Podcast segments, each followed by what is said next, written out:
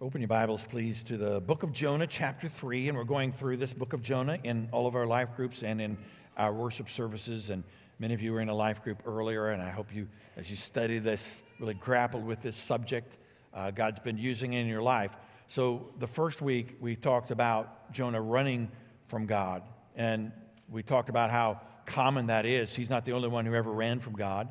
And maybe, maybe you've run from God. Maybe some of you are running from God now, or maybe it's been more subtle. Sometimes it's more direct. I'm not going to do what you tell me to do, God. And sometimes we just sort of ignore God and do it in a more, it's subtle, it's disobedience nonetheless, but more subtle disobedience. And then the next week, we talked, and we talked that week about how God brought judgment to him, rightly so, and he was thrown into the sea, and how God brought grace and God provided the great fish. And then last week, we talked about returning to God and how God used the stomach of the great fish, how God uses circumstances often to help us see things more clearly and to understand um, perspective. And Jonah began to see a new perspective in the stomach of that great fish. God uses circumstances to mold us and shape us and teach us and remind us. And, and Jonah then cried out to God, and God uh, had the fish vomit uh, Jonah out onto the dry land. And this week, we're going to talk about revival from God. So let's pick up the story now in Jonah chapter 3. I'm going to read all of that chapter. The Bible says the word of the Lord came to Jonah a second time Get up, go to the great city of Nineveh, and preach the message that I tell you. And Jonah got up and went to Nineveh according to the Lord's command. Now, Nineveh was an extremely great city, a three day walk. And Jonah set out, set out on the first day of this walk of the city and proclaimed, In 40 days, Nineveh will be demolished. Then the people of Nineveh believed God, and they proclaimed a fast and dressed in sackcloth, from the greatest of them to the least. And when word reached the king of Nineveh, he got up from his throne, took off his royal robe, covered himself with sackcloth, and sat in ashes. And then he issued a, a decree in Nineveh. By order of the king and his nobles, no person or animal, herd or flock is to taste anything at all. They must not eat or drink water. Furthermore, both people and animals must be covered with sackcloth and everyone must call out earnestly to God. Each must turn from his evil ways and from his wrongdoing. Who knows? God may turn and relent. He may turn from his burning anger so that we will not perish. And God saw their actions, that they had turned from their evil ways. So God relented from the disaster he had threatened them with, and he did not do it. Well, let's talk about revival from God. Perhaps the least likely place to expect an awakening from God would have been Nineveh. Nineveh and Israel had been, for generations, for generations, they had battled against each other. Nineveh was, and the Assyrian nation was far from God. They worshiped pagan gods. They, the Bible says here clearly, as it says in other places in Scripture, they were doing evil things and going the wrong direction and following anything but God. And of all the places for revival to come, for an awakening to come, who would have guessed Nineveh? Sometimes God works in the most surprising ways, in the most surprising ways, among the most surprising people. Uh, revival came in our nation in the late 60s and through the early 70s. And perhaps some of you this hour, certainly some last hour, were affected by this revival we call the Jesus movement. And it was a revival where many young people came to know the Lord as Savior. Many of them got right with God. Revival often happens among the young. There's something about as we get older, sometimes we get more hardened and more jaded if we're not careful. And revival came primarily among younger people, and really, it's really over our nation, a nationwide revival. There's a movie coming out about a little part of that revival that happened in California among a subset group. It'll tell the story. I've, only seen the trailers of it. Um, I think it's called um, uh, Revival, uh, Jesus Revolution. That's what it is, Jesus Revolution. And I look forward to seeing it. I know a, a good deal about that story. And the subset that God worked in that was surprising, I think perhaps the most surprising, was among the hippies. It wasn't the only group affected, but certainly the hippie subculture was affected. And those of you who know a little bit about the hippies, you, we sanitize it more now. It wasn't just wasn't just flowers and love, it was also, and peace, it was also rebellion and sexual immorality and uh, rampant drug use. And really, in our nation, beyond just alcohol, drug use from that time to this time has gone unabated in the history of our nation. And the hippie movement was a, certainly a big part of that. But the last group, many would have expected, the last group, the Nineveh of that age, large numbers came to Christ. Hundreds and hundreds and hundreds baptized in the ocean there in California and really spread around the nation. And sometimes God just brings revival in the most surprising ways to the most surprising people, to the last people you'd expect. And to Nineveh, of all places, Nineveh. And I want you to note from this four principles about revival that I think will be helpful to us as we consider revival in our own age.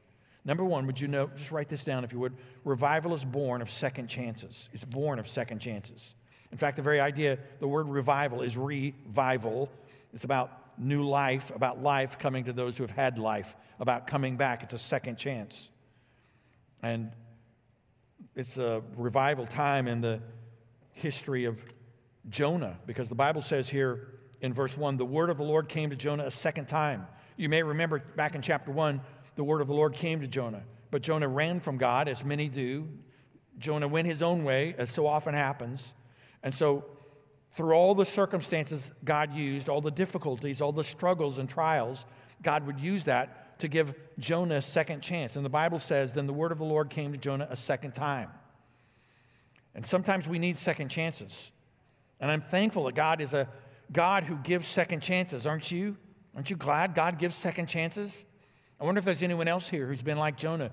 Maybe you've run from God. Maybe directly you're saying, shake your fist at God, you're not going to tell me what to do. Or maybe in a more subtle way, you've just disobeyed God in a subtle way, but you've run from God and you need a second chance.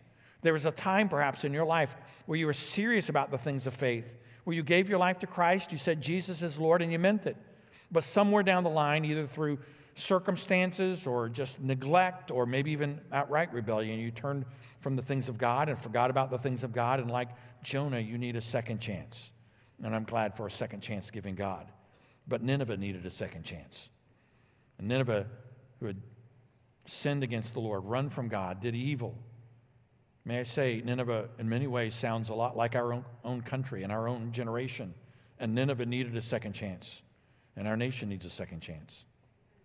I did my dissertation on a guy named J. Edwin Orr, who was a great historian of spiritual awakenings back in the day. And he, he at the end of his life, he started making it a, a distinction. He talked about revival as the work that God does in believers, where they, who, those who know Christ as Savior find new life in Him again and come back to the Lord. And spiritual awakening is the awakening in the culture and how people who don't know Christ as Savior are awakened to the realization that God has a call upon their life. They have a need for God, the awareness of their sin, sometimes through the witness of other believers, and many come to faith in Christ.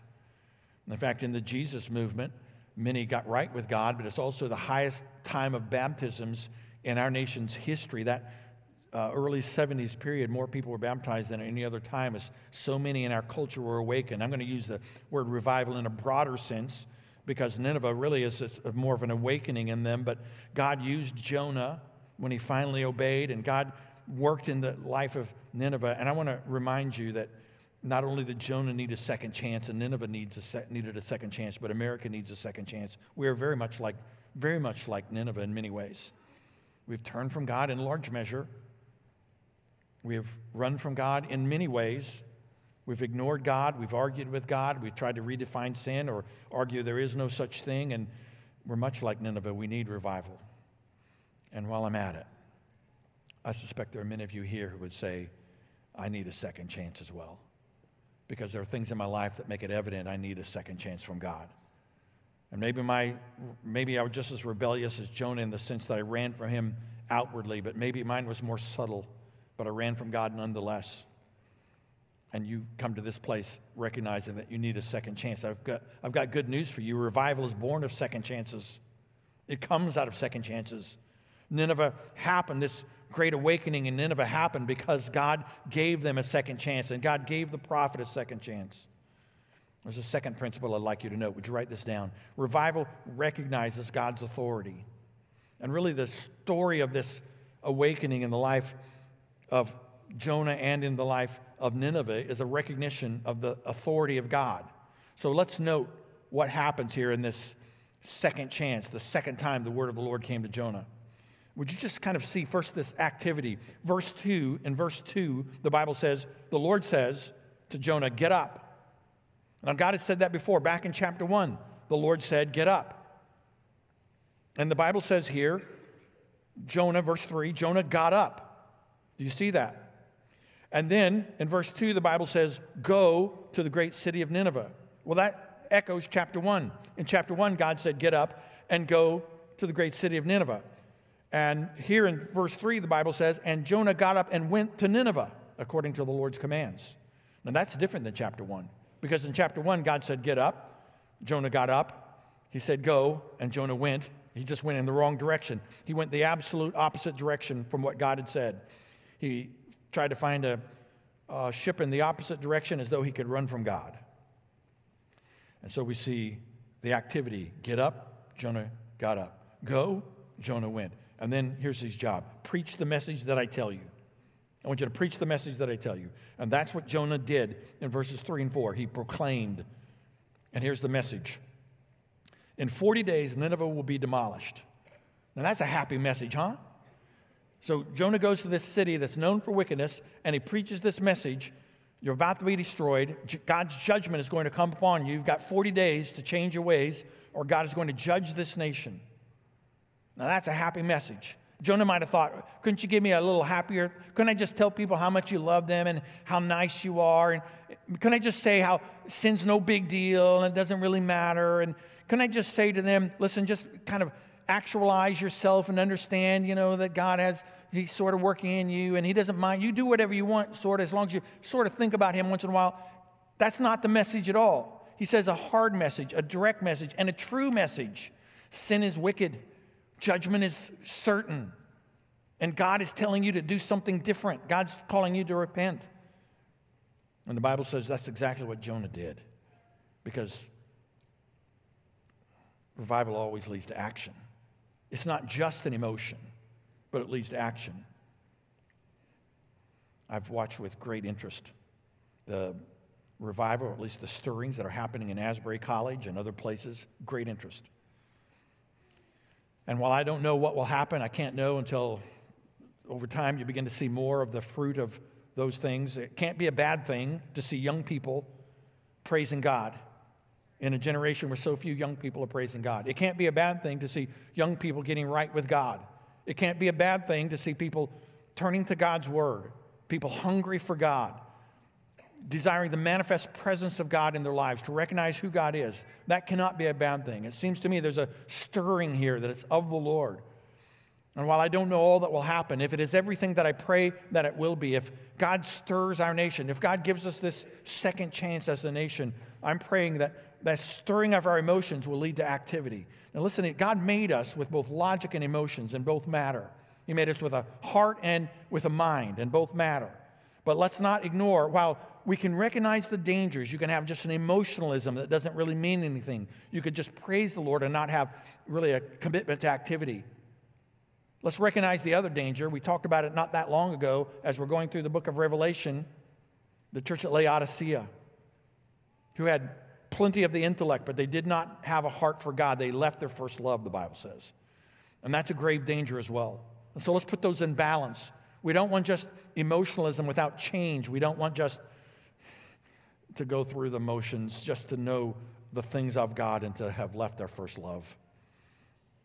So let's pray that God will continue to work in our lives and that God will give our nation a second chance and that we will recognize God's authority. And finally, Jonah said, All right, Lord, you say go, and this time I'm going to obey you because you're God. And I'm going to do what you tell me to do. And I'm going to put activity to my prayer. So I've, Jonah had said, he was, Jonah was a prophet of God. He had said, God, I'm going to do what you said. And then when God said go, he, he said, I'm not going to Nineveh. I'm not doing that. But God has authority. When you trusted Christ save you, if you did, you recognize that Jesus is Lord. And when you say Jesus is Lord, you're saying, You have authority in my life. So if you tell me to get up, I'm to get up. And if you tell me to go, then I'm to go. And if you tell me to preach, then I'm to preach. And God, I want to be faithful to what you've called me to do because you are my Lord. That's what God's authority is all about. And I'm praying you'll recognize that. I'm praying we'll recognize that in our, in our nation again. I'm praying believers will recognize this and so that we will get up and go and preach. And God has a message for you. There's someone that God will use you to help hear the message of His love, that God will use you to help hear the message of judgment, that He'll help you to use to hear that God has a better way and a better plan. And perhaps God would use you to make a difference in this world. And revival happens when we recognize that God has authority in our lives to do what He wants. There's a third thing I want you to note about revival revival turns from sin and turns to God.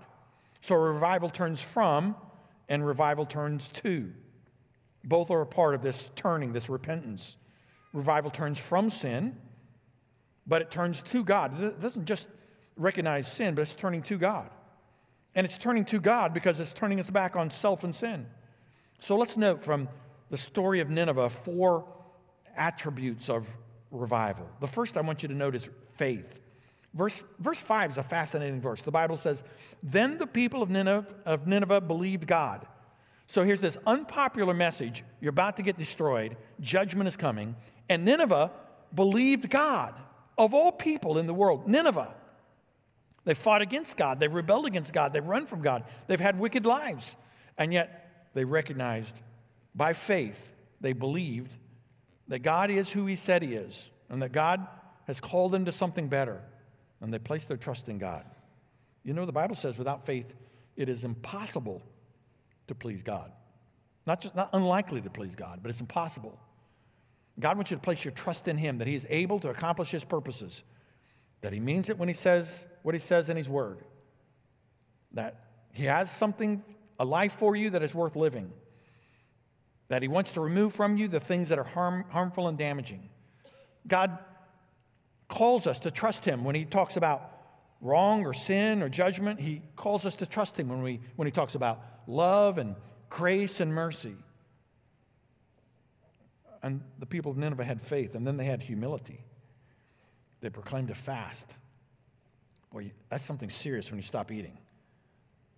They're dressed in sackcloth. Sackcloth is uncomfortable, it chafes against the skin.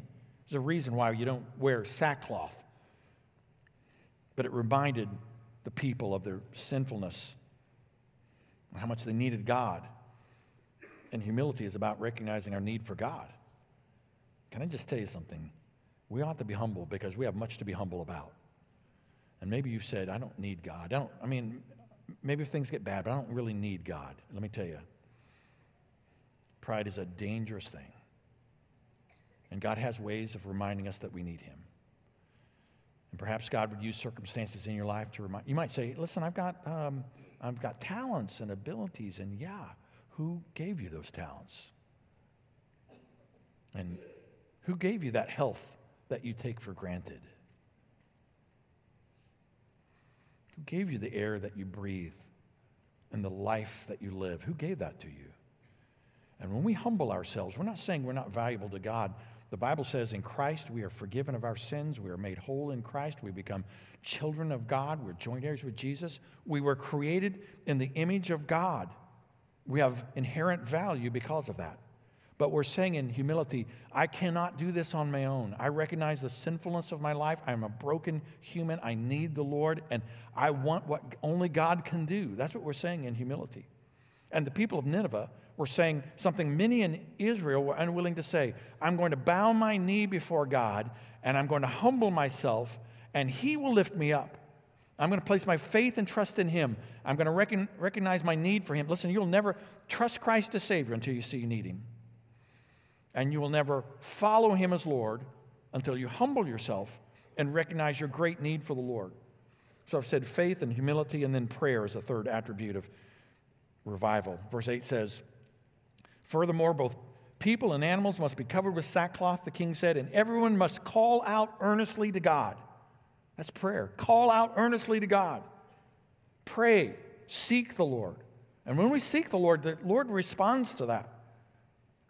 Revival is a part of seeking the Lord. One of the reasons revival comes is because people are seeking Him. I, I believe the reason God is giving this nation a second chance is because there are people who are seeking God, people who are seeking God for revival in their own lives, and people who are seeking God for revival in their church, and people who are seeking God for revival in their nation. God's stirring in this place is because there are people who have been praying for revival and earnestly calling out to God, crying out for personal revival and corporate revival and national revival. One of the great revivals of history is um, a revival, sometimes called the Prayer Revival, sometimes called the Prayer Revival of 1858, but it was really from the fall of 1857 to the, through the spring of 1859, 18 months. And in, that, in those 18 months, one out of every 30 people in America, we had 30 million people in population then, one out of 30 people came to know Christ as Savior in 18 months. We have well over 300 million now. That'd be like more than 10 million people coming to faith in Christ just in the next 18 months.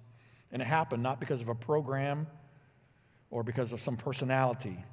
And by the way, it's one of the encouraging things I see about this movement of God. It's not based around a personality or a program, but it's of the person of the Lord Jesus. And people began to pray and seek the Lord's face in 1857 in earnest ways. And God just answered that prayer and fed that hunger and did great things among those who were believers and a great awakening beyond. And spread throughout the nation. Perhaps God is doing a work right now that's absent of personalities and programs because He wants people just to turn to Jesus. Just to turn to Jesus. You're turning from something, but you're turning to something, to someone. And you don't just turn from sin. You don't just recognize that sin is wrong and I, I need to stop that, but we're turning to the Lord. And revival is about the Lord Himself, about seeking Jesus and turning to Jesus and running to Him. And then we see what I'll call repentance. The Bible says, uh, the king said at verse, end of verse 8, each must turn from his evil ways and from his wrongdoing. And who knows? God may turn and relent, and he may turn from his burning anger so that we will not perish. And they turned from and they turned to. And they said, Self and sin, that's not going to lead me any longer. I'm turning to the Lord Jesus and seeking his face. And there's a fourth thing I want you to note revival results in God's forgiveness and mercy. It results in God's forgiveness and mercy. Verse 10 says this God saw their actions, God was watching. He saw their actions. He knew the wrong, He knew the right. God saw their actions, that they had turned from their evil ways. So God relented from the disaster He had threatened them with, and He did not do it. So let's note four things about the results of revival. Number one, God wants what is right for you. Did you know that? He wants what's right for you. It's right for you to turn from evil and to truth. I know we live in a generation that says there's no such thing as wrong. Whatever you feel like, that's what you should do. Whatever you want, whatever you like, whatever you feel. But the Lord said that tells us there are things that are wrong and things that are right, things that are harmful and damaging and that lead to judgment, things that are right and lead to God's blessing and presence and God wants what is right for you. Secondly, note God wants what is best for you. It was in the interest of Nineveh for them to turn to God, it was best for them. It might not have felt that way when they were hearing a harsh message, but God wanted what was best for them. God wanted what was best for Jonah. It might not have felt that way when he was in the stomach of a great fish. I remember coming to this realization in my life that my parents wanted what was best for me. And it was shocking. It was shocking because I didn't think they wanted what was best for me. When my parents disciplined me, it didn't seem like they wanted what was best for me. Man, my parents were serious about discipline. They're from the old school. I think the statute of limitation is over for my mom. My father's passed away years ago, so I can say to you now, they used to just, they were like serious. They used to do not just like take away a privilege, which is a it could be a helpful discipline, but I, I'm from the days when you got whoopings. Whoopings. It didn't seem like that was, they wanted what was best for me. My parents said no to me. They said no. That didn't seem best for me. They didn't let me just do anything I wanted to do. They didn't just say, hey, whatever you feel like. Little Doug, if you want to do it, you just go ahead. Anything you want, Doug. We just, we, yeah, they didn't do that. They said, sometimes they just said, no, you can't. That didn't seem like that was best for me. They corrected me. My parents did not believe that it was in my best interest just to do my own thing. They weren't worried deeply about hurting my self esteem. And so sometimes they said, What you're doing, Doug, is the wrong thing, and we're going to correct you. You're going in the wrong direction. You're thinking the wrong way. You're acting the wrong way. Your feelings aren't accurate in this instance. And they would correct me. That did not feel like it was in my best interest. But the day came when I realized they were acting, imperfect as they were, in my best interest. They wanted what was best for me. What a surprise that was for me to find out. Because it didn't feel very much for Jonah like God had his best interest at heart when he got thrown into the ocean. It didn't feel very much for Jonah like God wondered what was best for him when he found himself in the stomach of a great fish for three days and three nights. That could not have felt like it was in their best interest, but it was. And Nineveh, as they heard that message, they must have, they could have easily have thought, you know, this is just why so negative? Why so harsh? God did it because it was in their best interest. And I'm telling you, God in heaven says no to you and He corrects you and He disciplines you because He wants what's best for you.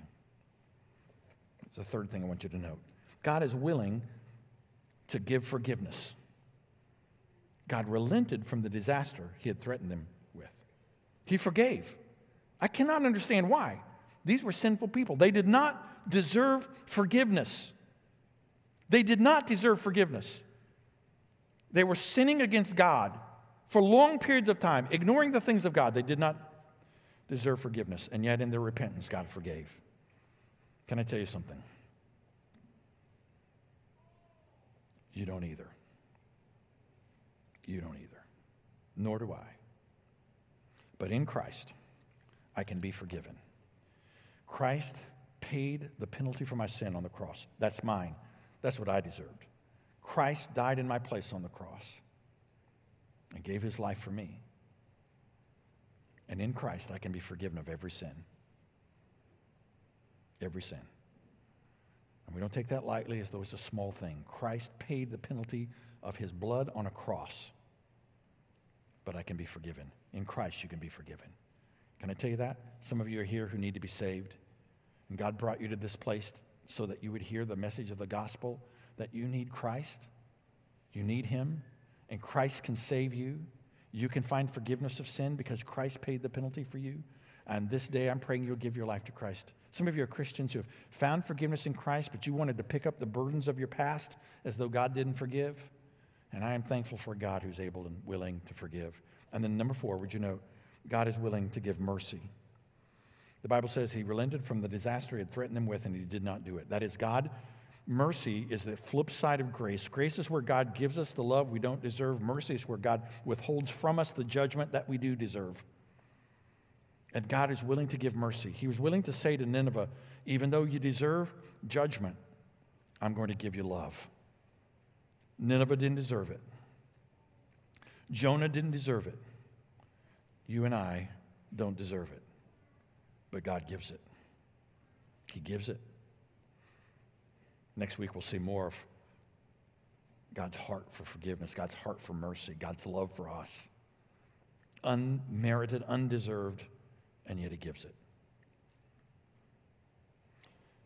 Would you bow with me for a word of prayer? And right where you are, just want to, for a moment, I want to talk with you. I just bow your head, if you would, please, and close your eyes.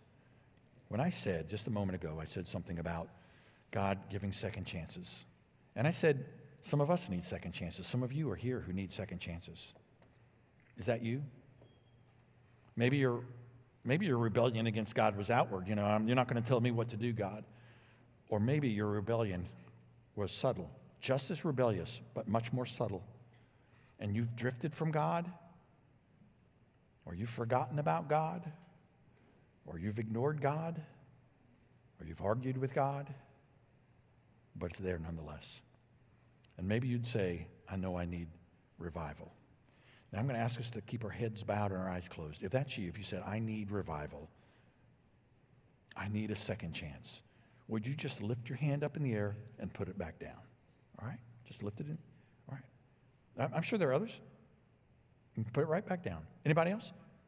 I, I know I need a second chance. I need revival. Would you just lift your hand in the air, and put it back down all over this room? Just acknowledge before God what He already knows. In the balcony, on the main floor, just lift your hand. I need revival. Put it back down. God wants us to see that deep need in our life. He wants us to recognize that we need Him. And revival comes in response to our recognition that we need more of God. We need what only He can give. I wonder if you wouldn't say, Christian, if that's you, you said, I need a second chance. I wonder if you wouldn't say, God, I, would you send revival to my soul? Would you help me to seek you fully, surrender fully, follow you fully? Some of you are here who need to be saved. Would you repent of your sin right where you are? Place your faith in Christ. Ask Jesus to save you. He died on the cross for your sins. He rose from the grave for you. Trust Him as Savior. Right where you are this day, give your life to Christ. He'll save you. Father, I want to thank you for this incredible story. How, how surprising. Nineveh, of all places, to awaken their hearts. And yet, you work in some surprising ways. And there are many of us here, many, of, many who will hear this message, who need a fresh touch from you, who need revival, who need a second chance, who are maybe like Jonah in some way they've run from you or rebelled against you, whether outwardly or subtly who are like Nineveh, ignoring you for long periods of time and yet realizing suddenly how much they need you. Would you, Lord, send revival to our lives, to our church, to our nation? Would you do a work in the lives of those who need you as Savior, that they would be awakened to their need for you and that they would respond by trusting you as Savior and following you? And I thank you that you use this story from so long ago. It's so relevant to this day and this age and this place and this time and this need. So, Father, I pray you'll do your work and have your way. In Jesus' name, amen.